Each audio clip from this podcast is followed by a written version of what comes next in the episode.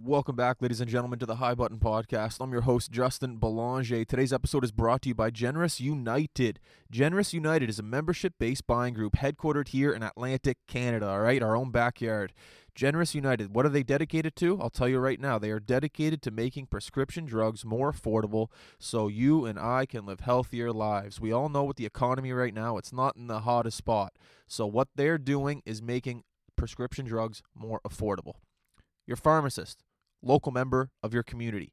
They are committed to making sure that you live a healthier life. Once you join Generous United, you'll be able to get an attentive, personalized service while you save money on your prescription drugs. Head on over to their website right now, generousunited.ca, G E N R U S United.ca, and head on over there and learn a little bit more. You can get some information on maybe some of the prescription drugs that you're using, your loved ones, uh, family members, doesn't matter. So head on over there, generousunited.ca, start living a better life today. Today on the High Button Podcast, we have Liam McVarnock. Liam attempted to run 100 miles in under 24 hours. He did it as a charity event for the Big Brothers Big Sisters. He raised $12,000. They shot a really cool documentary on it. It's on YouTube right now. I think it has over 50,000 views. Really inspiring. Uh, he shot me a message, I think, last week. I, I watched the video and I, I, saw his story, and I thought it would be a great conversation uh, for Liam to come on the podcast and, and tell his story. So it's going to be a great episode. Oh, also, he's bringing a friend, Andrew. He didn't say his last name, but Andrew was a big part of uh, of this story as well. So he's going to be here as well. I'm Justin. We're talking to Liam and Andrew. It's going to be a great podcast. Here we go. You know what comes next.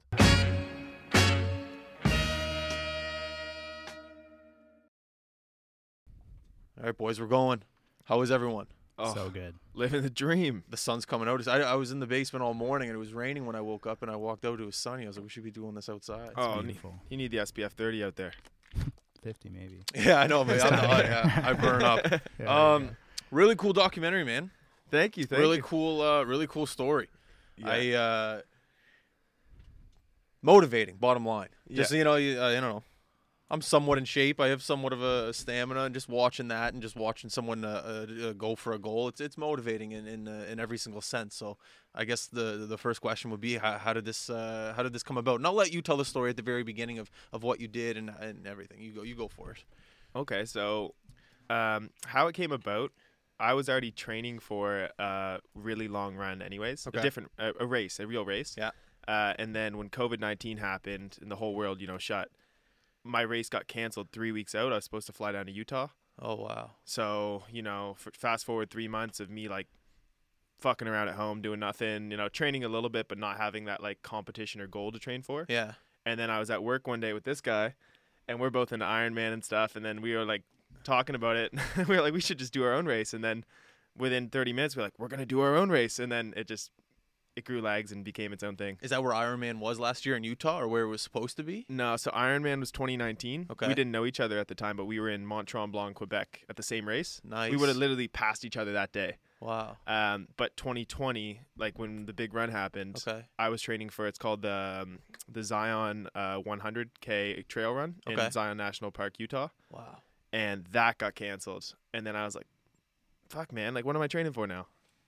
And then yeah, you know, fast forward and the big run happened. It sounds like a classic case of like losing motivation due to COVID. Everyone had to go through that, whether it was running or something. Just everyone yeah. had a, a certain goal going into when did it happen? March, March, April, and then everything got shut down, and everyone had to replan their schedule. And that's just a sto- uh, it's a it's a cool story. It's a cool pivot, I guess you could say. Yeah, hundred you know? percent. You know, you need that you need that crazy audacious goal at the end of the tunnel to train for. So yeah. you, you know you get up early and those days pay off. That's awesome. Yeah. So have you always been? Uh, do I call it endurance runner? It'd what be endurance sports is what you'd call it. Endurance sports. So have you always been inv- involved into in this? No, man. I hated like dryland training. I was a soccer player growing up mostly. Okay. Uh, like competitive soccer player. Played high level. Played uh, American football in, in uh, high school and all that. But I didn't like the cardio aspect. But mm. I just did Ironman in 2019 as a challenge for myself. As a uh, I don't know. I was unmotivated. and I needed something crazy and that scared the shit out of me every day to get up. Yeah and I think it was similar for him. Like it just needed a full lifestyle revamp, and to do an Ironman triathlon, you know, you it consumes your life for the whole year you train for it. So Man. there's no choice but to like burn your ships and go all in. So where did you two meet? Mont Tremblant? Sort of. So, so how I did, did my my Ironman experience was a bit different. I did uh, essentially a three month training block before it. I went from couch to Ironman in three months. Ooh. It was interesting, yeah. Um, but I was a swimmer growing up, Okay. so in the water, no problem. I was like a fish. Yeah. On the bike, I enjoyed the bikes, no problem. So I was ahead of him that whole time. And then the run hit, and I was just a mess. Is the run the last part? the Yeah. last part, okay. swim bike run. And at some point, he would have passed me on that run because he beat me by like 40 minutes or something. But uh, it was maybe six months later, I started working at Good Life. And that's how we met. We both worked at Good Life. Okay. And uh, and then it just came up because someone said about Liam doing an Ironman. And I was like, oh, I should go talk to him about which one he did. Oh, and then no he's like, oh, I did 2019 way. Tremblant. No And way. I was like, yeah, I was there too. was- yeah. and uh, and then th- that's kind of where the bond started, and that's where we started connect. That's cool. Yeah. That's really so. You guys didn't even know you guys were in the same place until No. you guys met at Good Life. Yeah, Sorry straight to- up. Oh, okay. That's kind of cool. Yeah, Yeah. That's it really fun. cool. Hundred percent. So you guys both have a passion. It seems like for helping other people get into shape. If you're both at Good Life, yeah. in a sense. hundred percent. or at least personal fitness. Like he was like the uh, he was the one of the assistant managers for more like the sales and the front desk side of things. Yeah. Uh, and I was the assistant manager for like the personal training side. So we had similar roles, but and we worked directly with each other. Okay. So it was just like it. it's like the universe, uh, you know, collaborated. Oh, they were yeah, like these yeah, two yeah, dudes need to meet, and then it happened. Man, that's awesome. Yeah. I love to hear that, especially from this part of the world. A story like that. That's really cool. Mm. Um, getting in shape for an Ironman. When when you said the scare, you need to wake up every day and something needs to scare you to get into shape and in order to run that uh, that triathlon. That takes more than just like willpower. That takes over your entire being as a person. Uh, What was the transition like for that? How how is that uh, waking up every day, going, okay, you got to get your ass out of bed. You have to one eat the right things, and two, you got to train your ass off. That's uh, that's not easy for a lot of people. No, and like I can't speak on his experience, and he did it even crazier than me because he did three months. I gave myself like nine or ten months. Uh, Three months, man.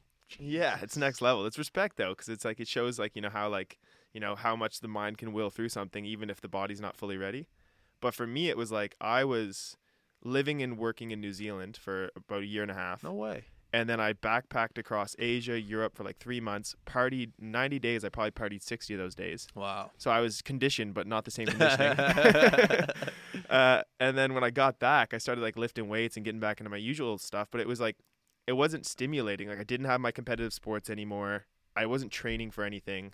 And then I got in the weird part of YouTube one day and I seen Iron Man, and I was like, man, I couldn't do that. And then and then it's like, well, maybe I could. Well, oh, I could. And then and then eventually I just signed up. No bike, couldn't swim barely, like all this shit. And I was like, I'll figure it out.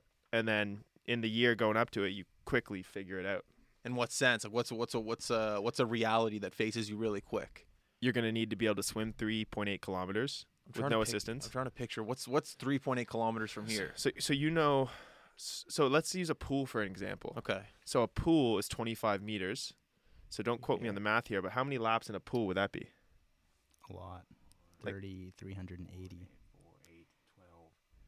I'm trying to think what a football field is. 100 yards? 100 yards. Yeah, yeah. like i- are yards and meters basically the same? Close. They're very close. Can you look that up, Mark? It'd be like 40. I think if you can think of the Long Lake buoys, like the open water swim course at Long Lake, Okay. those buoys there kind of thing, Yeah. uh, you go around those four times. Okay, I can picture that. thing. I can picture that. Yeah. How far is Dartmouth to Halifax in the harbor? I don't know, Mark. Do you know? not not 3.8k. look up from s- my place to here. It's just to give us an idea. Maybe a kilometer. 3.8k is enough. You do an out and back for the race courses. It's enough when you normally more when you get fog and stuff over the water. You water. can't see the you end. can't see where the buoys end, so you just know you're swimming out the lake. It, it's it's hard to put it into words. And Do you, okay, sorry. Keep going. I was just gonna say, like, for him, he was a competitive swimmer, so it was nothing. But for me, like, my first day I went to the pool, I did like maybe flailed around like a wounded animal for like 300 meters max, like with breaks, and I was like, holy fuck, this is hard.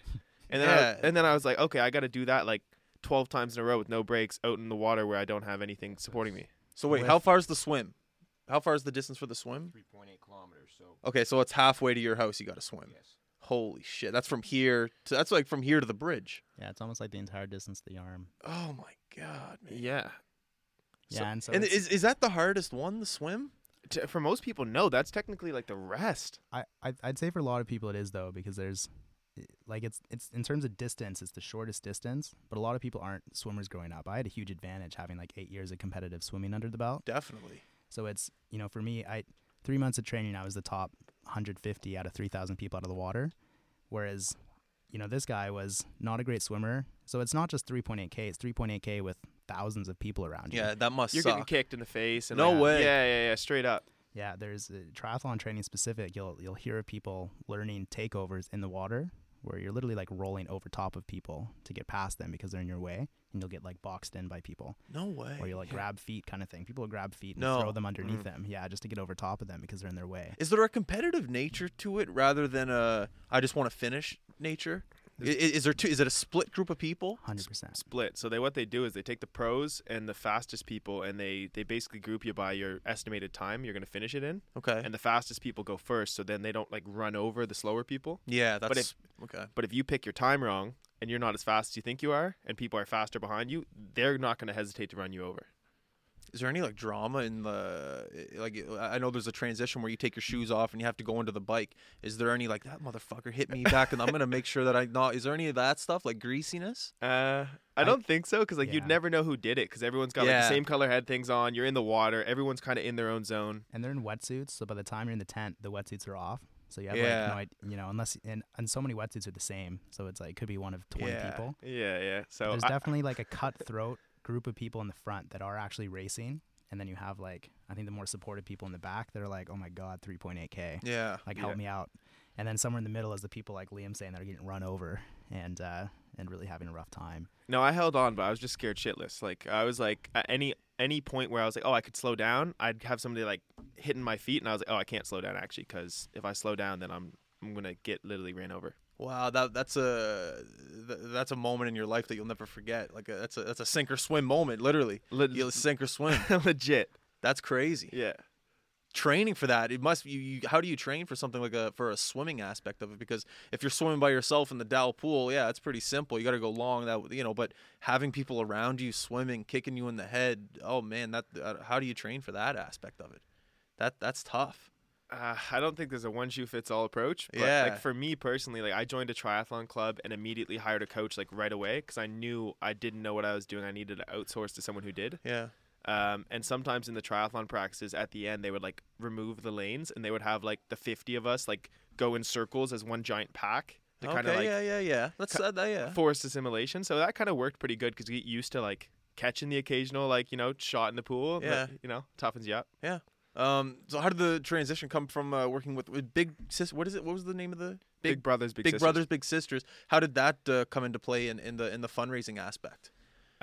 So my sister volunteered with them for a couple years. Okay. and I was talking to her. We were out at lunch one day, and I wanted to get more involved in some aspect of like volunteering. I had some extra time. I wanted to give back a little bit. When I traveled, I was away for like three and a half years or so, Nice. and there was a lot of people that did really kind things for me and like went out of their way. So it was like almost like pay it back to the universe kind of thing. Mm-hmm. So she recommended Big Brothers Big Sisters. I got involved as a mentor at an in-school program in the North End. Okay. Did that for like three months. Then COVID hit, and then we when we did this event, it was not originally for charity. We were just like, let's test ourselves. Yeah. And then as we talked about it more and more, the boys kind of were like, this should be something that you we should raise money for. Like this Mhm. this is a good cause. And then they seemed like the natural fit. Mm-hmm. How did you come up with the distance uh, to fulfill? What was it? hundred Miles. miles? How did you come up with that distance? Uh, you want to take this one? Sure. I guess distance realistically was in terms of 100 miles, it's kind of the the pinnacle of, of ultra running. So if you do a 100 miler, you've you've made it kind of thing in the ultra world. In 24 hours? And yeah, is that like the set? I guess not necessarily within a certain time. Most races are 24 hours. Like there'll be there'll be a 24 hour cap. But um but for a lot of people it's just being able to do the 100 miles is like you'll get respect from the community kind of thing. Uh, and so when we were looking at the route, 100 miles, you know, about 160k kind of thing, uh, was good to go. But then we were specifically looking for Peggy's Cove to Portapique, and ended up being about 16k more. Mm. So we said at that point, you know, might as well just add 16 kilometers. Might as Um, well. it was an extra yeah. 60. yeah. But um, yeah, so that was kind of the the original goal was just 100 miles, and then in terms of the route and making the route work, we were like, you know what, we need to add a bit. How long did it take you guys to track out the route? Uh, we concept came just after Canada Day, and we ran the event like the 31st. So it was like less than a three and a half week turnaround from like, Okay. oh, should we do this thing? Yeah, let's do this thing. Oh, let's plan this thing. Let's drive the course. All right, let's do it. Okay. So it was it was pretty quick. Yeah. I Yeah, guess there was two scouting sessions. We did like one drive of the whole thing. Yeah. Realized there were a couple spots we couldn't drive, so we we went back another day with bikes and did like a there's kind of like an ATV section or like ATV trails. Uh, Uh, but we wanted to make sure that actually went somewhere and Google Maps wasn't taking us into to nothing. yeah. Turns out it was. Yeah. Um, Good we which is scouted that. yeah, Yeah, yeah. the boys would have been in for a bad day that day if we rolled up there as a dead end in the woods. Yeah, especially like I think that was 80k in or something. So Yeah. it was. Uh, anyways, we readjusted and stuff, but it took I'd say two weeks really. So what are you looking for when you scout a location? Flat ground, route. What are you looking for? Uh, more than anything, it's like aid, sa- like places where the boys could meet us and have like a car with food and like Yeah, support, yeah. basically. Um, and making sure that we can actually obviously pass through because some of it was like it said it was a trail, but we couldn't find the trail on any trail apps. So we're like, okay, if it is a trail, what kind of trail could it be if no one has any information about it? Mm. Um, so yeah, biggest thing is like a nice big juicy parking lot where the boys could pull over and you know, Yeah. give us any aid we might need. That takes work. That takes planning. There's Yeah, a yeah, lot yeah. into that. Oh, this was So, like, that's- a lot of work. Yeah. A hundred percent. It's my favorite part. The putting in the work before, so you know what goes Just smooth. I love it. I love the course. you yeah. like That's, that? that's, that's my awesome. Yeah. part. Um, the diet aspect of it. What are you putting in your body the the week before, the day before, the day of the race? What's uh what's going in you? Uh, basically anything that you know works for you. So if you do it right, what you would do is you'd train with specific foods for like the six months, nine months building up to it, and you'd make sure that it works for your, you know, your body doesn't betray you when you eat it. But what are you looking for? Like you're carbs, carbs is the main thing. Okay. So like when you're, it's called glycogen in your body, but basically you want carbohydrates because that's your body's first fuel source it wants. Okay. So for me, for example, specifically like foods, I was eating like these these rice balls, uh, which is basically just like basmati rice with like there was like diced up bacon and egg in them, uh, which they sound weird, but they're pretty bomb. Um, goo goo gels, they're like just basically liquid Yeah, yeah, yeah. sugar, if you know what they are. I know what they are. Yeah. Uh, and then like what else do we have? Like So much food. I think we spent three hundred dollars the day before the grocery store and just got a little bit of everything. So I think at some point you have a nutrition plan, but if all hell breaks loose, you're gonna have to fall off of that plan, and it's just what can you eat, what looks good, and what will stay down. and What what will stay down? Oh, is that an issue? Like Oh, in the Yeah. I in the Ironman, I probably took like eight dumps in that race. Like no my way. Yeah, it's the number one thing that stops people in endurance events, uh, in ultra distance specifically, is GI upset. So gastrointestinal. Yeah. That's the number one cause of people dropping out of a race. Really? Yeah. There's a- Wow. There's a really good quote. I forget what book it was, but it's talking about ultras, and they say that the person who wins the ultra isn't who can run the furthest; it's who can eat the most. Because it's you know in an Ironman you'll lose twelve thousand calories kind of thing, Yeah. so you can't just do that with no food. You have to be able to eat and, and sustain that. Yeah. So if you can't eat, you're gonna have a problem. It just seems like there's so many more conditioning processes that you have to go through other than running and being in shape. It, it just seems like you like you just said you have to find out what's good for you. That's a whole other element to a ultra race, ultra race or ultra marathon. What do I call it? Ultra marathon, Ultra ultra race. marathon that you have to study almost in order to complete this thing. That's crazy. Yeah. Finding out like what goes into your body and how much you can hold down in order to run hundred miles. Like that's crazy to me. Yeah. It's, That's insane. and then that doesn't even like bring up the topic of like salt and stuff. So I was taking salt pills every what 15 minutes. What does salt, what do salt pills do Uh, for it's you? it's literally just like sodium in a pill form, but when you sweat, you lose salt, and salt is one of the key electrolytes that basically allows our body to function like a locomotive engine would. So if you if your water and salt levels fall out of balance, and you have too much water, not enough salt, or too much salt, not enough water, Yeah. eventually your body's just gonna collapse like an animal that like can't go any further. Really? Yeah. So you need to like make sure that your sodium levels are on point. Holy shit. Yeah. And I'm assuming this is where you came into play. Where did you know all of this before going? There? Did you know all of this information? Uh, like, how much did he help with? He, the- he he helped massively. So we set like timers on my watch. So like once my brain no longer worked, it was like every 15 minutes I was getting buzz saying like eat or salt pill or Okay. so it was like it, everything was all guesswork was taken out. But like I'm a nutrition coach by trade Okay. Okay. and personal trainer and Okay. stuff, so I kind of geek out on this stuff. So we we did a lot of research building up to this and knew I needed like 700 milligrams of sodium every hour or so, roughly one liter of water. Like we did crunch the numbers. yeah. How much testing did you do before? Like, did you actually like you know try uh, 50 miles before, 75 miles, anything like that? No. Nope. No. You just had saved up all your energy and went. Well, what's so funny about that? it's just like the way we did it is like most actual like purists in the ultra and the endurance sports world would like cringe at what we did because like yes I was training for it a little bit building up to it but like there was a good 2 month block like right before the event where I was like powerlifting. Like I was literally doing like triples on deadlifts. Is that smart? No, it's stupid Why did you do it? because I didn't know I was going to be running the race because Oh, we yeah. did it on three weeks Yeah, notice. that's you know true. what I mean? Yeah, yeah. I I never thought of that. Yeah, yeah. So like there's and like most of my long runs was on trail because I was training for a trail ultra marathon. So it's like not concrete, and then the run was 95% concrete. So then my body wasn't used to running on asphalt for 24 hours straight. Yeah. So it's like there's all these little things that we didn't plan for that came up, but we're just we didn't care. We were just like let's just send it and go. Awesome. That's what you got to do. Yeah. Are you going to attempt it again? Uh, maybe not that specific course, but we will attempt the hundred mile milestone. Yeah. like not this year or something because we have a couple events planned. Uh, but a- at some point I need to tick that off the bucket list. I was literally nine kilometers shy of the hundred of the hundred mile mark, which is like eh, that's just disrespect. Man, what was going through your head when you couldn't just like what was It's funny because like we know we we could have got there. Like I could have physically crossed that finish line, yeah. but it would have been another 24 hour event on those crutches minimum, and it would have got ugly, like really ugly. Because like after like 4K on crutches, like not only are my le- everything from waist down no longer working, but like my hands were completely covered in blisters. My my lats and the sides were completely covered in blisters. It was hot again because it's in August. So it was like, and there was like, we had support people that were there for 30 hours at that point. So we're like, are we going to ask these nice people to spend another 24 hours of their day watching? I don't know. Th- at the point, it was going to be a circus act if I kept going. So it's like, you know, we had a couple healthy boys. So eventually you need to make a call. And we made the call. Yeah. Wow. Recovery after. What do what do you you're in vegetate? What do you do? Like would you sit in a lazy boy for a week? Like how do you get back to, to normal?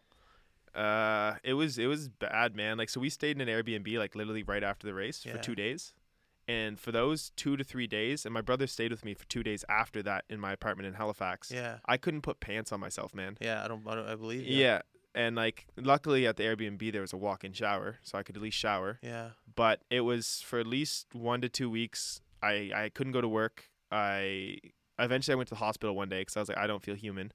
Um, but then it was physical therapy. Like I'm still doing physical therapy now. Really? And, it was in July 31st, August 1st. Now we're what's today? April 7th, April 7th. 8th, I don't know. Yes, I'm still doing physical therapy. So in what sense physical therapy? Like what do you need to get what what's not feeling normal right now? uh, so I had a meniscus tear in that run. Where, what's a meniscus again? It's the It's in the knee. Knee? It's like the cartilage in between your femur bone and your like tibia. It's like the shock absorber, like a little ring. okay. Uh, and I I did my knee like I tore my knee when I was 17 playing uh, American fo- like football. Okay. Uh, and I did my ACL and my meniscus, so it was already a little, you know, I had two surgeries on that. So once after I healed and I did all the physio and stuff, and then I tried going for a run, and my knee still felt like weird. I was like, something's not right, and I'm pretty in tune with what my knees feel like. yeah. Uh, so yeah, it's mostly related to knee. Wow. You still running now? Um, not as much as this guy is, um, but I'm I'm slowly building back. Like my coach is slowly building me back volume. Yeah. And luckily for this year's event, we have like recovery partners on board, and we have Okay. uh, some awesome businesses that are helping getting us healthy. Yeah. Specifically, like, um, like back to running form, biking, swimming, pretty low impact. okay, cool. yeah. What's the ultra community like here in Nova Scotia? Is it big? Is it small? What do you I'd think? say relatively small still. Yeah. There, there's quite a few that do it, but it's not. Um, there's not a lot of events out here. I Okay. it's part of the problem. So Why is people- that? Honestly, I would say the uh, the business aspect, the profitability. How many people are going to travel Yeah. to the East Coast to do a specific event when you could go to BC and It's do fair. something that's way more picturesque? Yeah. So I think it's that's part of it. One of our goals is to create more events out here because Cape Breton's beautiful. We have beautiful spots even, you know, in the valley and things like that. So- the South Shore, like, Yeah. you know, we got some bomb spots. so we we want to bring more of the events out here which we think we think that there is quite a big community here they're just like we don't know them because no one's it's not popular out here It's like Mm. it's like young talent for working. Everyone goes to Ontario, goes to Alberta. You know, it's like the Mm. same thing here. Everyone travels for their events Mm-hmm. Because we don't have anything here. Like there's the Capes 100 now, which is an ultra marathon in Cape Breton. Mm-hmm. they ran one event in 2019 and then last year got canceled so there's a, there is one but there's really not any choice out here like east of montreal Interesting. Mm. Yeah, because what you're saying, there's tons of beautiful spots in this province, especially in the summer months, even fall, September, October. 100% Unreal. best place on earth between like may and october Oh, 100%. I keep saying that this summer is going to be unreal because all, all of our friends that are living in Toronto and BC, Alberta are home right now, and there's going to be a lot of things to do, a lot of uh, a lot of memories made this summer for Oh, sure. Hundred It's going to be a great time. I'm, I can't wait for for the sun to come out. Yeah. Yeah. It'll be good. Um, yeah, moving forward, when you're, I guess, moving forward, when you want to do this again, if you do it again, um, I guess changes that you would make. I'm really fascinated with the. As I get older, I, I look at my own body and I, I you start to feel it. I'm almost 30. I'm, I'm starting to stretch. I'm starting to look at my diet more, and I like what you almost said. I'm starting to understand what goes into my body and how I feel. Um, as you look to maybe do this again or do an Ironman again, what are some changes that you would make?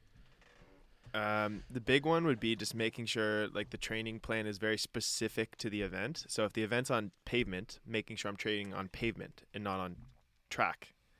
Um, making sure I get a full training block in. I think he can vouch for that. Like instead of like you know picking it up three weeks before and saying, "Oh yeah, we can do this," I can will my way through it with my mind. It's like okay, your mind is game, but it, is your body conditioned to do that? So like we are doing it again, and it's going to happen in September. But we started training.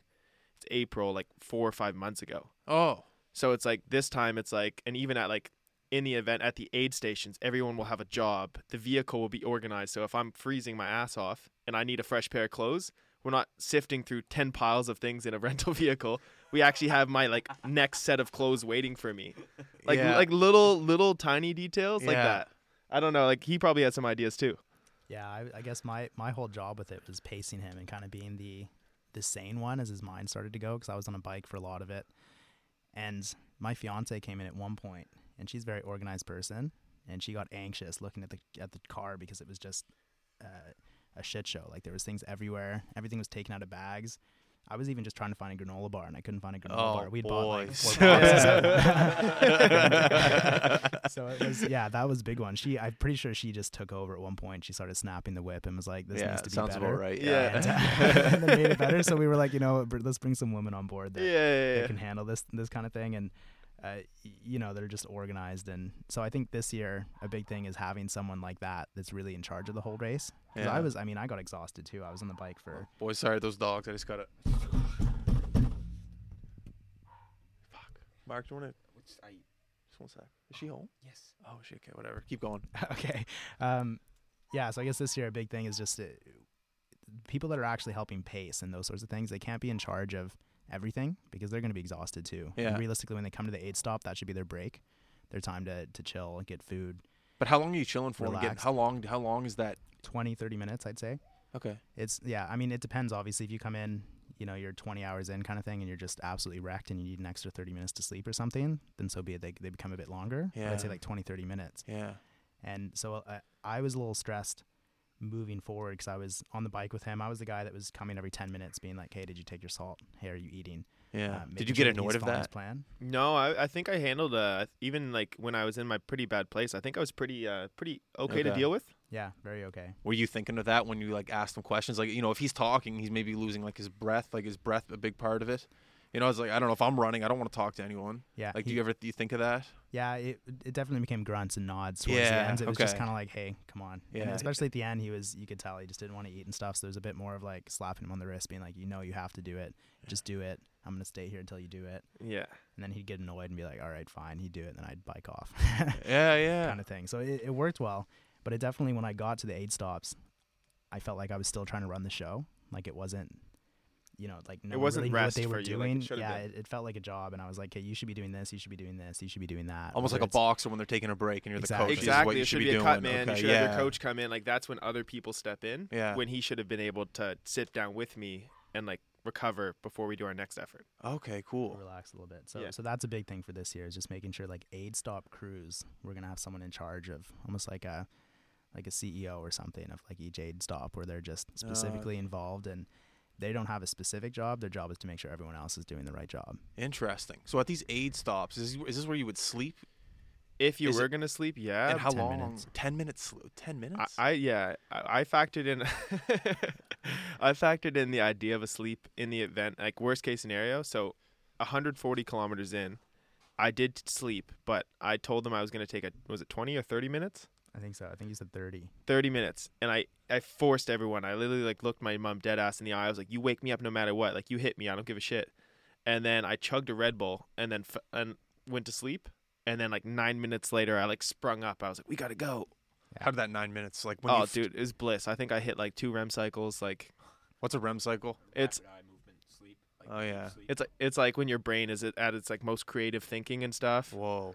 Yeah, yeah. And no, I'm being funny because like a REM cycle is usually like 90 minutes at least. Oh, okay. and you'd hit like two REM cycles in like an eight hour sleep, but like I definitely felt like I I did wake up feeling like rejuvenated. Man, sleep is the most underrated thing. Do you guys agree? Oh, Uh, 100%. sleep is unbelievable. You, you can have a 30 minute nap and feel like a new man. A hundred percent. I love it. I Yeah. love sleeping. Yeah. It's great. Like eight hours, nine hours, 10 hours. If I, I feel unbelievable. I love going to bed early now. Yeah. I love going to bed at like eight o'clock. I wake up at like six. You, you, feel like a new man. Yeah. It's an 100%. unbelievable feeling. Well, that's when the gains happen. You don't make gains when you're training. You make gains when you're recovering and resting. Yeah. So it's like, you know, sleep is sleep is key. Now, unfortunately for the events like this, if you want to have a good time, like the gun goes off. If it's a 24-hour event, you can sleep in that 24 hours, but that's part of your time. So while you're sleeping, the clock's still going. Yeah. So it's like you kind of want to minimize that to only what's essential. It's crazy. I'm just thinking of people's mindsets going into it. The people that are there for to prove to themselves, Yeah. and the people that are there to win. It's just like, yeah, me if I was there just to do it, yeah, maybe I would chuck in a little sleep.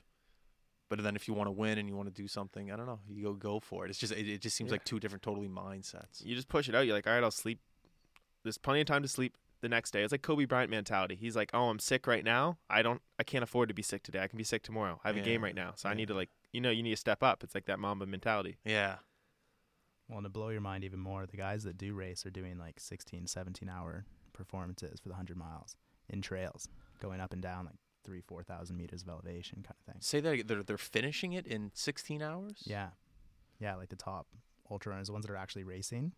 Yeah, they're they'll blow your mind. That's They'll- like Goggins and those people. Even Goggins wouldn't even be elite anymore. I don't think in like the speed caliber. Um, but yeah, I guess Goggins kind of. But like the guys who like are going to like the world cha- like world championships or like the Western States or like uh, Ultra Mont Blanc. Have you heard of any of these races? I've heard of Ultra Mont Blanc, but nothing really else. Uh, you search search up Western States 100. super popular one. Yeah, it's like literally like the I think it's the oldest ultra marathon or Might be. It's invitation only. You have to qualify for it. it, it was like the it was a horse race before it was a running race and one guy's horse died 2 years in a row or something and he just decided to run it cuz his horses kept failing him. Just go images, Mark. Oh, okay, sorry.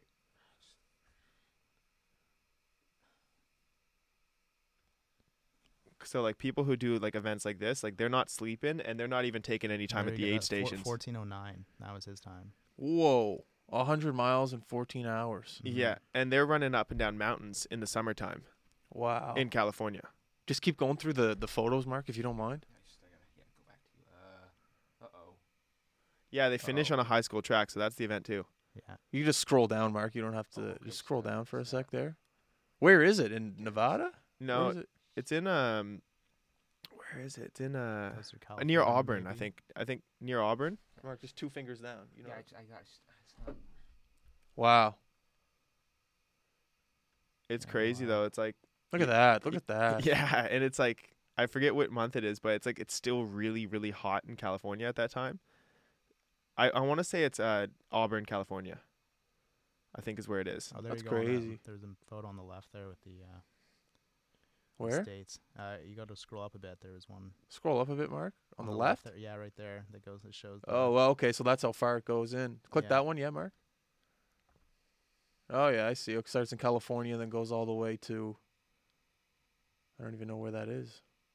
That's insane, though. Either way, so they're next level fast. Yeah. So in the, in that comparison, we're like weekend warriors, and Yeah. these people are like the pros. So are these people getting paid like full time through sponsorship? yeah, for There's like the, there's a there's a there's a demand out there for these people. yeah, Public speaking, books, things like that. Wow. Hundred percent. They're like the NHL versus beer league. We're beer league. They're NHL. Wow, I didn't know that was an actual thing. That's Yeah, yeah, yeah. crazy. There's an actual demand for that. Yeah. Wow. That kind of blows my mind. Hmm.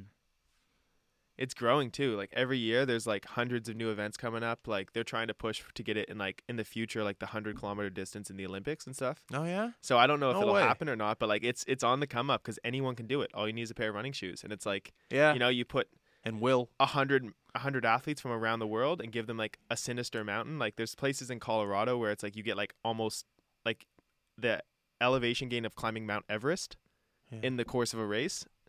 And it's yeah, it's Ears popping left, right, and center. That yeah, like, yeah, yeah, no joke. And then you're dealing with elevation and like like the reduced oxygen as well, and not just being physically fit. So there's so many factors. It's crazy. It's interesting how the the world we live in now, the health factor is such a big thing. Everyone's so aware of, are very health conscious, and when it comes into sporting, it seems like this could be a. When you say it's a growing sport, I believe you because of just the way the world's trending. It's Yeah. uh, everyone wants to be living their their their best life in a healthy way. It's really cool, and you don't really need to be an athlete. You just need to be able to run and have good endurance. You just yeah, you, you you have to have a willpower. It's cool. Like I always look at that Goggins guy, and you see him. He's a fat dude, and then he lost all that weight, and he ran all those marathons. It's just a it's a it's an interesting sport for sure. But it takes a like no offense, but you got to be a little.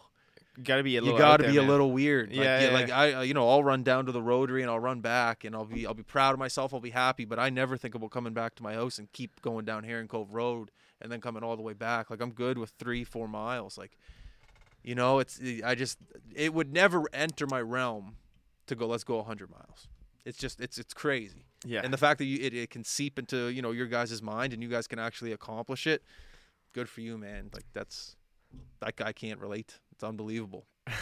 You got to go deep inside your mind. yeah. You listen to music, or you just uh, thought you're just in your head. for the first like 12 to 14 hours i didn't because Yeah. i wanted to save it for when i like when i needed it if it makes sense because like you know for a while you can say nice things to yourself but at some point like it starts to really hurt and then you're like okay like i actually did put goggins on at like 14 hours in i put his Yeah. like audiobook on Yeah, and it's like him in like navy seals hell week and i'm like all right well it ain't that bad for me because like i'm not taping my shins together so like yeah, you know it's like could be worse yeah.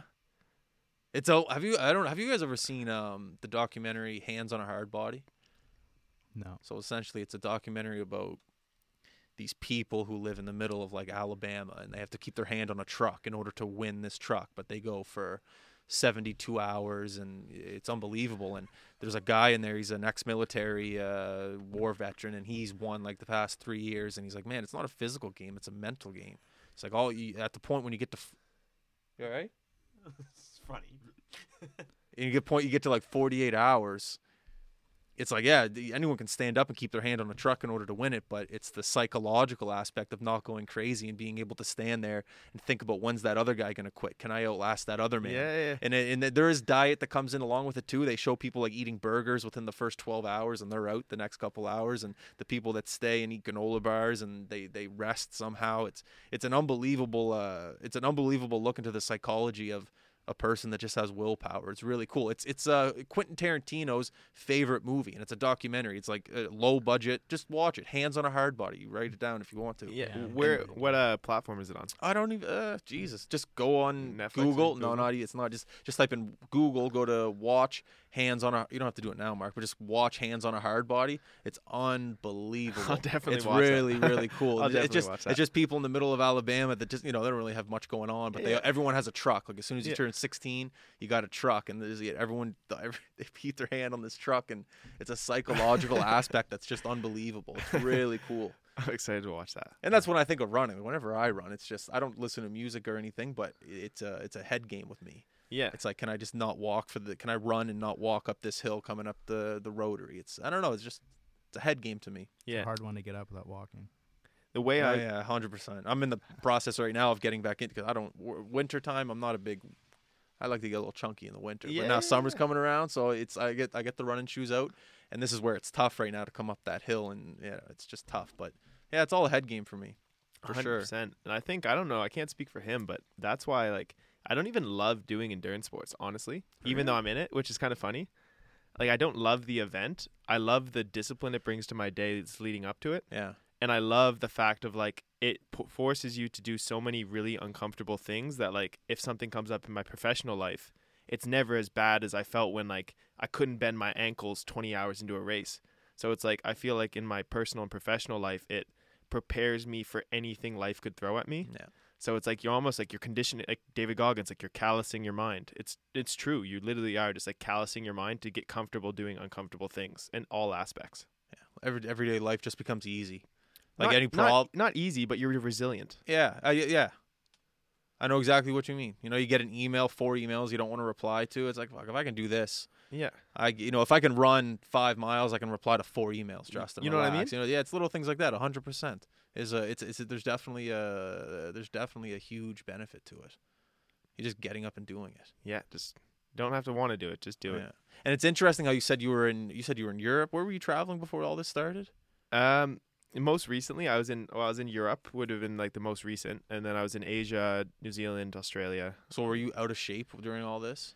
Uh, I was still going to the gym because I've like I've worked out pretty consistently on and off for like last like ten years. Yeah. But I wasn't doing any hard cardiovascular training. Yeah. Um, and then during certain trips, I got more out of shape. Like when I was in first got to Asia and like Thailand and stuff, Yeah. we partied like 28 of 30 days Yeah. the first time we went there. Yeah.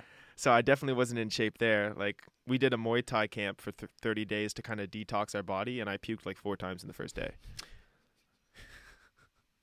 that, that's my point. It's like it, it, you know, and in what you did, I think you did what you did was great. Like that, that, that that's uh that's shades of greatness. And I think in order for someone to do something great in their life, there almost not has to be a rock bottom point, but there has to be a point where it's like, okay, I'm not where I want to be. Yeah. You know, when I started this company, I was I got fired and didn't know what I was doing. I was like, I got to do something. I was out not rock bottom, but you're at a point where you don't want to be. Yeah. And in order to do something, you almost have to be in that position. So I, that's what I was getting at with the travel. It's like maybe you just were partying too hard and like, no, I got to figure something out and go hun- from there. Yeah, it's like what's the opposite of what I'm doing right now? Yeah, exactly. Yeah. Yeah, hundred percent. No, that's really cool, man.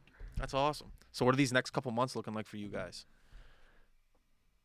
Crazy.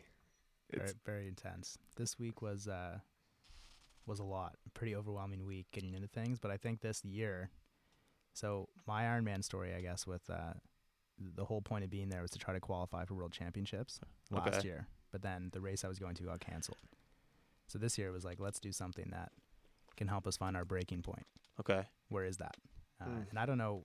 I- I don't. I wouldn't like Liam's body broke down, but he could have gone further if it hadn't. I think like mentally he didn't find the wall, so Yeah. to speak. People talk about the wall, right? Like in a marathon, it's like you hit the wall and then you can't keep going. Okay.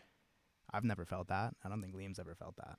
It's pretty close, but I, I think I still had some more. Like it's like uh do you watch Futurama ever? No. There's an episode where they're taken by these Amazonian women and they're like it's called death by snoo snoo. They're basically gonna get killed by having too much sex. and one of the characters was like, "Oh, the, the the mind is willing, but the body is fleshy and weak, or whatever." and like that's how I felt in the run. Like the mind was willing, but the body was just like, "No, we're done." Yeah.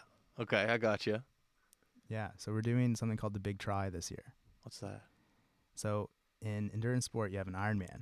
The distances are, are 3.8k swim, 180 kilometer bike ride, and then a 42k run, which is a marathon. Okay. Then there's something called an Ultraman, which is a three stage event where you basically do a 10k swim, a 420 kilometer bike ride, and then a double marathon, so Oh. 80, 84k. So normally they split it up into three days, but we decided why don't we try to do it in under 48 hours? So we're gonna go from Cape Breton to Halifax, doing a 11k open ocean swim, Mm. 450k road bike, and then a double marathon run to finish, Man, you guys. and that's gonna happen in September. So that's what we're training for right now. Yeah, the goal is sub 48. We're gonna give ourselves a buffer this year because we learned from our mistakes. So like, you know, if it happens in 60 hours, we're cool with it, and we'll prepare for it. But it's gonna be uh, it's gonna be interesting. Like you'll you'll actually can you uh can you pull up Dingwall Cape Breton? Dingwall. Dingwall. Yeah, it's like a little fishing uh, community in the Highlands National Park. It's a trip because the bay we're gonna swim across, you can literally see from like Google Maps when you look at Nova Scotia as a whole. Let's go images. There it is. So what is that? Uh, maybe if you go to maps, it'll be easier. Well, even in that photo right there, so you see like those two hills. Yeah. You see the hill on the right. Yeah. If you go like a little bit out further into the water, but like in that frame, Yeah. and then swim straight across, that's what we're doing. But it's like uh this giant bay basically. Go to the f- go to one photo down and then to the right. This one? Yeah. Is that the mountain to the right you're talking about? You're Yeah. swimming past that? So like if you look all the way to the right in that photo, Yeah. where there's a campground that's a- along the water, and we're gonna start there, and we're just gonna swim straight across towards like past like staying along the right, straight across to a place called White Point, And how long's that swim? like four four or five hours. Is there gonna be a boat in the water with you? Oh yeah, we got Yeah. like a fifty foot, fifty foot. 40 foot. 40 foot 40 foot sailboat we're gonna have like uh like kayak like lifeguards and kayaks Uh, we'll have a whole, full media team because like we're we're shooting this as a documentary to submit in Banff Film Festival. No way. Yeah, yeah, yeah. That's so awesome. so we got like we got two RVs this year. One RV is just going to be our media crew with like eight videographers slash photographers, yeah. and then we'll have our athletes, and then we'll have our aid station crew, and all of our sponsors will be setting up. And it's like this has been in the works for like three four months, and it's like we learned a lot of mistakes from last year, but like this year You're ready to go. we're we're we're cooking. Are you happy that you're going to be training in these months? Is this a good time to train to prepare for summer? Because it's going to be hot as balls. I'm assuming this summer. Yeah, well, the event's gonna happen in September, so we have time. But We- that's good because yeah. the weather cools down a bit, right? Yeah, yeah, and the Yeah. ocean will still be warm. Uh, the only thing that scares us is if the wind direction changes. Like if we're coming from Cape Breton to Halifax, if those winds are going north, then we're gonna be go cycling into a headwind for 24 plus hours, which would be a hammer. Um, so we're kind of just if you want to do one prayer for us, just say like you know southwest, southeast winds. Push Wow. it- push Southwest, southeast winds. Yeah. That's that's what we want. How we- how much easier is it right now getting sponsors with that YouTube video? What do you Uh, got right now? Fifty thousand views. Yeah, and it's. n- Uh, I'd like to clarify. That's not. We didn't make that YouTube video. Like we're the athletes in it, but like that was Ilien Fero Productions. They're actually a video production company Based out of here. based out of Halifax. Yeah, it's actually a duo of two hometown boys. Okay. Great guys, uh, and they made that documentary. They were there for thirty hours. Thirty hours with us. Like they were like they were leapfrogging me, running in front of me as I was doing it to capture the shots. One guy was like, "You play Call of Duty?" No, Oh, you never play Call of Duty? I'm a freak, man. I don't do anything. Uh, it's like a sniper when they're like laying down, like with with the scope. He was like laying down prone in the trunk of his car, driving in front of me, like shooting me and stuff. Yeah. So like these guys put in work, and then they sat down and they edited that video for like 200 hours. Get the fuck. S- What? swear down. So like these guys are like absolute legends. So like 100% shout out Ilien Fero, I L I E N F E R O Productions. They are legends. If you're listening to this and you need any video work done, go to them. That's awesome. Yeah. Was there ever a point? Don't lie. Was there ever a point where you're a little annoyed of them? Maybe they got too close. Uh, maybe a. I actually I don't think so because like after like the marathon point, which was like the first what four hours, Yeah. I was that was farther than I've ever ran. So at that point, it was just like I wasn't worried about anyone except for myself. I was just in my own brain, like left, right, left, right. Like like I would look at you, but I was looking through you. I wasn't like At what point did you notice that switch in him when he's look he's looking at you, but then he's not. He's looking through you. What like what hour? So we had this. It was an incredibly hot day. Is something I think we should like throw out there too. It yeah, was, it was it like started nice, but it got it was baking blistering. hot. Yeah, and so we finished. He probably got to about kilometer 50, and then he had a lot of people start running with him at that point. But then I would say right around kilometer 60, before we hit the ATV trail, the clouds kind of like came over, and we got dumped on by rain. Oh. And at that at that point, he could see like the relief in his brain, but he, I think it like put him into his head. He's like, "Oh, this feels so good," and then he never came back out. He was just stuck in his head the rest of the time. Oh. And um, yeah, so I'd say it was like kilometer 60. He kind of it started to hurt. enter the void. Yeah, and then by the time he hit that like second marathon, kind of like halfway through, Yeah. he was that was really when the race started because he was uh now he was battling the mind. To give you like perspective, like you know how your ankle can do like this, no problem. Like your foot. Yeah. Sorry. Yeah. So my foot couldn't do that. From like the 80 kilometer, 90 kilometer onward, my shins were so, my shins and ankles were so swollen that like my foot was like this and I would just swing my leg. Like I, I couldn't bend it anymore. It, it was like a giant rock. I had shin splints. That's not good for your whatever you were talking about earlier. That Yeah, has knee. to be bad for yeah, it. exactly. So it's like that's like when you're like, what would you change? Like this year we have like physiotherapy sponsors and we have like medical professionals helping us, and we're like, we have a nutrition company we're talking to right now that's helping us do like custom blends with certain sodium. Like everything is like every failure or like thing that could have been improved last year is being addressed this year. Cool.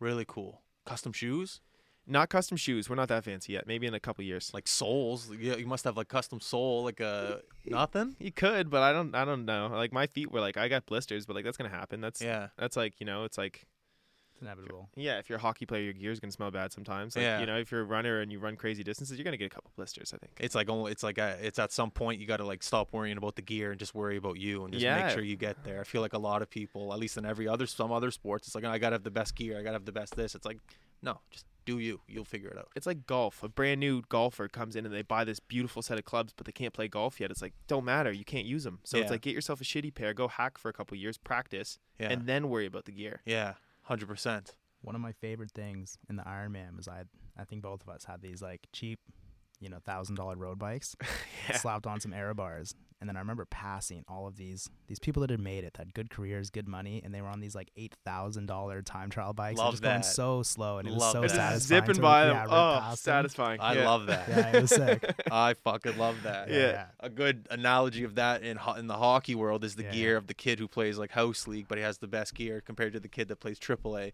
but has the shitty gear. Like Yeah, that yeah. that was a that, I remember always that growing up playing hockey that that was a thing. There was kids that were terrible but had the best gear, and the kids that were just grinders. Parents had no money; they'd do anything to play. They made AAA. Really cool, really really cool. I guess just outlook from other sports comparing to to what you guys do. Yeah. It's really cool. Hundred percent. Got me jacked up right now. I'm going for a run after this. All right, let's go. yeah, no, us no. too, That's awesome. So nine to five. What, what's the like? When when do you train? Like, what, you, you get up in the morning. You train at night. How many times a day are you guys training? Uh, it's kind of different for both of us because he's further into his training than me because I'm still doing some rehab stuff. Yeah. Uh, but generally, it's like spaced out over a week. I might have somewhere's in the range of like nine to twelve training sessions Oh, between swimming, biking, running, and then you have to do like mobility, strength training. Um, they Eat. vary in distances. eat. Eat. Eat, yeah, you eat a Food ton. prep. Food prep is huge. It, Eat the it right becomes like a second full time job, honestly. yeah, Like, hundred percent. so luckily for me, like I quit my full time job two months ago, so this is my full time job Dude, now. congrats. Thanks, bro. Good for you. That's awesome. Um, but like for this guy, he runs two companies, so he's he's absolutely hustling right now, busting his ass. So if you want uh, to plug the company, go for it right now. Yeah, Rydell Roofing. That's the, that's the main one. If you need a roof in Halifax, get at us. We also have uh, Clear Space Painting. We Okay. run a painting business as well. with my We might be painting this house this summer, so I'll, I'll get a card go. from you. Absolutely, okay, cool. man. But- Absolutely. But yeah, and then like for myself, it's just I do some personal training on the side, uh, some nutrition coaching. I don't really train that many clients now, unless like I know you or you have a really cool goal, because like I only have so Mm. many hours in the day, if it makes sense. Yeah. Um, I feel now with this goal of yours that you'd be able to get a lot more clients because you definitely have a what's the word I'm looking for? An in, you have an influencer element to you now. to an extent, yeah, and like I feel like it's good because like you know if you had a if you had a doctor telling you to be healthy and he wasn't healthy, you wouldn't listen to him. So if you had like a trainer who was like saying you need to meal prep, but they're not healthy or doing it, Yeah. it's a, they're a hypocrite. But if you have someone who's like putting themselves through what we're doing, you know I would never ask you to do something that I wouldn't do myself. Yeah. So I feel like that's like a good way to build rapport with people because it's like, look, we're on a team together. It's hard, but I do hard shit myself too, and this is a necessary hard for us to do to get you where you want to go. Yeah. Yeah. Fuck. This is getting me jacked up. That's awesome. Um, I want to talk about the the sponsorship aspect of it. Yeah. Is is it is it like I said? Is it a lot more easier now? Because at the very beginning, was it tougher? You know, how do you guys afford the the granola bars, all the the, the cars, the what do you call them? The spots, riot spots, Uh, Uh, aid stations. A- aid stations. Uh, Uh, is it a lot easier now from the fundraising aspect? You say you guys have a boat, a sailboat, going to be following you for four hours. Like, yeah. how does that element of it all work? Luckily, the uh, the boat. My parents own a boat. Okay. They live on one, so- That Thanks, mom and dad. Yeah, exactly. The Bank of mom and dad coming Yeah. through. I think though, definitely the success from last year has helped a lot Definitely, yeah. because it's you know twelve grand in like a few days of fundraising was a lot, especially for for them. Yeah. Um, and then this year, ultimately, the goal is a, a hundred grand. is Hundred what we're looking to thousand raise. dollars. One hundred big ones. Yeah. Wow. Yeah. That's what you guys want to fundraise. Yeah, That's yeah. the goal. Wow. So you know, throwing that number around, people are like, okay, this is serious. Yeah. And then the fact that we've been planning it for, you know, it'll be almost a year by the time we actually hit the event. Wow. And you have a film crew coming with you again. Film crew, So that helps. um, Yeah, yeah. you know, and like multiple shifts of people kind of thing. So it'll be 48 hours. So we're not going to try to get the same two guys to do. You saw in the documentary at the end when he got injured, yeah. you know, they were off being like, oh, we got to take a shower or something. And then it's so- cell phone footage because like they were like, oh, Liam's 150 kilometers in or 145. Obviously, he's gonna finish. He's 25 away. Yeah. And then boom goes the knee, and they're not there. Yeah. And then one of the boys just pulls his phone out because it's like, shit, we need to capture this. You know? film. So, yeah. the grind. I love yeah, it. Yeah. You know. That's wicked. yeah. That's really cool. But when it comes to the sponsors, like being able to show that documentary too, Yeah. it's like we've had, you know, between six to seven sponsorship meetings so far, Yeah. and we have six to seven sponsors for this year. Love Yeah. it, boys. I love it. So it's like, you know, we're going for people that directly have services and things in kind that we need. Okay. And in return, it's great because when we look at the camera and say, yo, these people are awesome, we can mean it because, like, they generally are hooking us up with sh- stuff we really need. Yeah. Uh, and then soon, like, you know, once summer hits, we'll blast social media and then we'll be going for more like cash donations for Yeah. the charity. Yeah. Because, like, a 100 grand is like 85 kids in Nova Scotia getting a mentor for a year. and like Oh, the mentors get paid, so it's like a part of the job. yeah, Oh, yeah, yeah, the wow, mentor. I didn't know that. Yeah, the mentors get paid. Wow. So it's like you know, it's like they're basically like social workers almost. wow. So it's like, and for these kids, you know, it's not like there's Halifax and stuff, but there's a lot of poor areas in Nova Scotia too. Yeah, I'm well aware. There's a lot of whenever I'm at the rinks, every now and then you see a you know a guy or a girl that's heavily involved in the hockey community, and they'll they'll bring an um, underprivileged kid and bring them on the ice or let them chill on the bench and talk to the hockey guys. I I've seen it around. It definitely does make you wanna. It definitely makes you want to get involved for sure. So yeah, it's like for us, Uh, it's like we we want to test ourselves no matter what, and we can do that with this platform we now have. Yeah. But we can also do a shit ton of good and shine a very bright light on certain causes in the process. Mm-hmm. So it's like that's kind of the goal here. It's like we get to test ourselves and do some cool things to like make people question if they're happy and if they want to try to challenge themselves a bit more. Mm. But also in the process, we can do some really cool stuff for our for our home, which is you know Nova Scotia. Dude, that's what it's all about. Yeah. You two have your head on right. What else do you want? You're helping people and you're helping yourselves. That's what life's Yeah, about. yeah, That's awesome. Hundred percent. That's great. That's awesome. How much time are we at, Mark? Uh, 56 minutes. Jesus, boys, flies by. Yep. Um, do you guys want to plug anything before we wrap this up? I know you plug the company. Do you want to give a shout out to anyone? You, it's it's your podcast for the next couple minutes. You go. Uh, you want to go first? I guess the first thing is the big try. That is the event we're running this year. It's going to be blowing up more come summer. We're going to kind of do a, a rollout series six weeks before it. Mm-hmm. Um, but the big try, if if- start looking that up. Uh, we will need help, especially to hit the hundred thousand dollar goal. We're, Mhm. you know, we're going to need help from everyone. Word of mouth. Share Um, it, like it. You, even if you don't have a dime to your name, you can still share it or like it or help the boys out that way. Um, sorry, continue. Uh, you you go. Uh, back and forth. plug. That's I think that's the only plug that really. Oh, um, myself and the videographers are starting a, a show this year called uh, it's called Between the Sets. It's basically like, do you know Hot Ones? Yeah. It's like Hot Ones but for working out. So I'm interviewing uh, people of interest around Nova Scotia uh, that, and they're going to come on the show with me, and we're going to do an absolutely sinister workout together. And as they're trying to, you know, capture their breath and all that stuff, I'm going to hit them with questions. Oh yeah, yeah, yeah. Yeah, yeah, like yeah. Kevin Hart in the cold tub or something. kind of like, that, Yeah, Yeah, yeah. So it's like that, spicy wings all together. So we're gonna do that, and that's gonna help us get a little bit more um, Traction. traction on social media to to boost the big try. Nice. So you know, at some point, check that out when that drops. That'll probably be closer to summer as well. Um, but the big try is the big thing. Big brothers, big sisters. Donate, like, share. Uh, word of mouth's our it's our life. Hundred percent. Mm. Another one to mention is we are starting uh, a nonprofit as well that essentially is teaming with this. So it's not just you know Liam and Andrew doing the big try. Uh, we have another friend that's doing it with us, but we're starting basically a nonprofit called PNR Athletics. PNR Athletics. PNR Okay. stands for Point of No Return. Oh, and um, it, yeah, and so the whole concept, I guess, behind it is to put on crazy events like this. It doesn't have to be endurance specific, but we have tons of ideas. okay. The goal is to partner with local charities to raise money for them to essentially combat all the problems we're seeing in Nova Scotia. Yeah. Uh, and that's so that this will be our first event is PNR Athletics. That's awesome. Well, Yeah. if there's anything that we can do to help out, you guys know our company. We film, we do podcasts, we mic up, we live stream.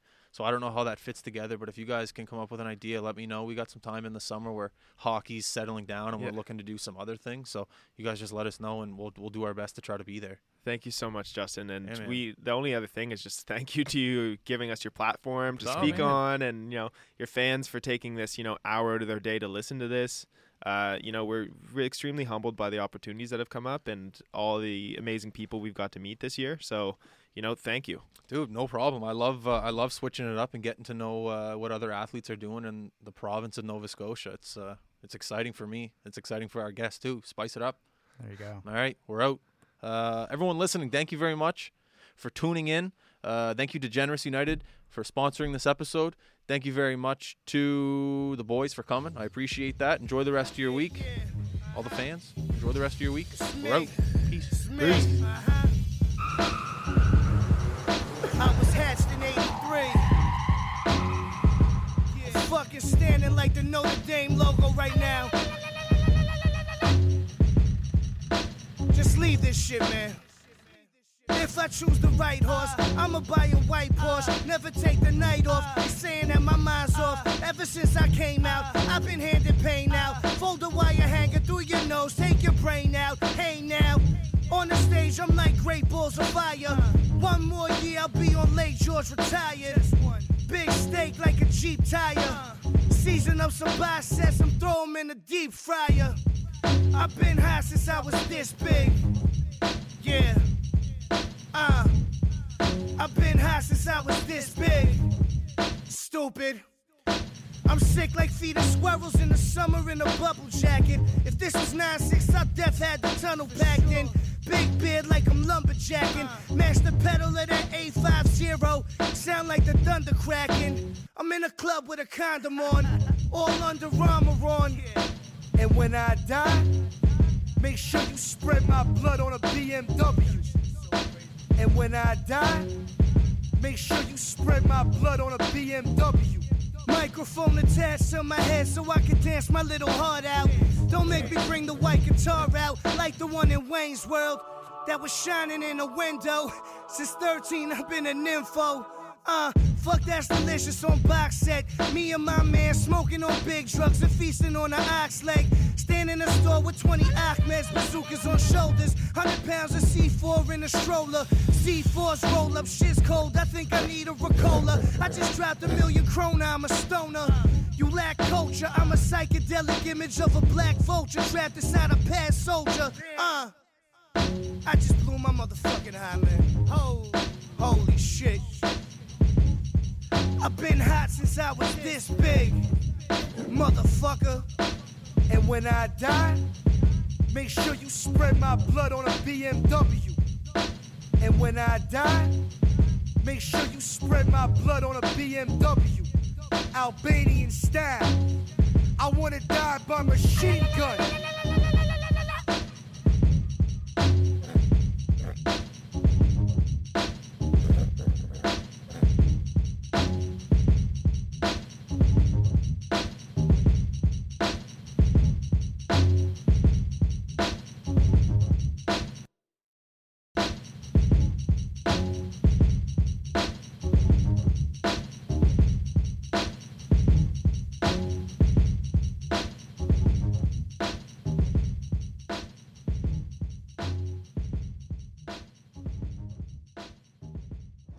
I need you to come do me a favor and come pick him up.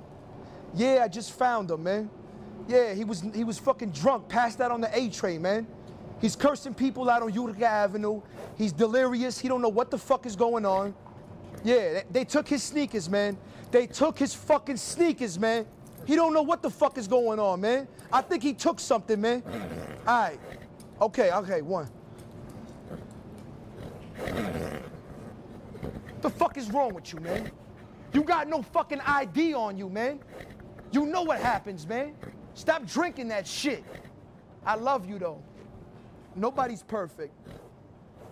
I'm sorry, Miguelito. I'm sorry.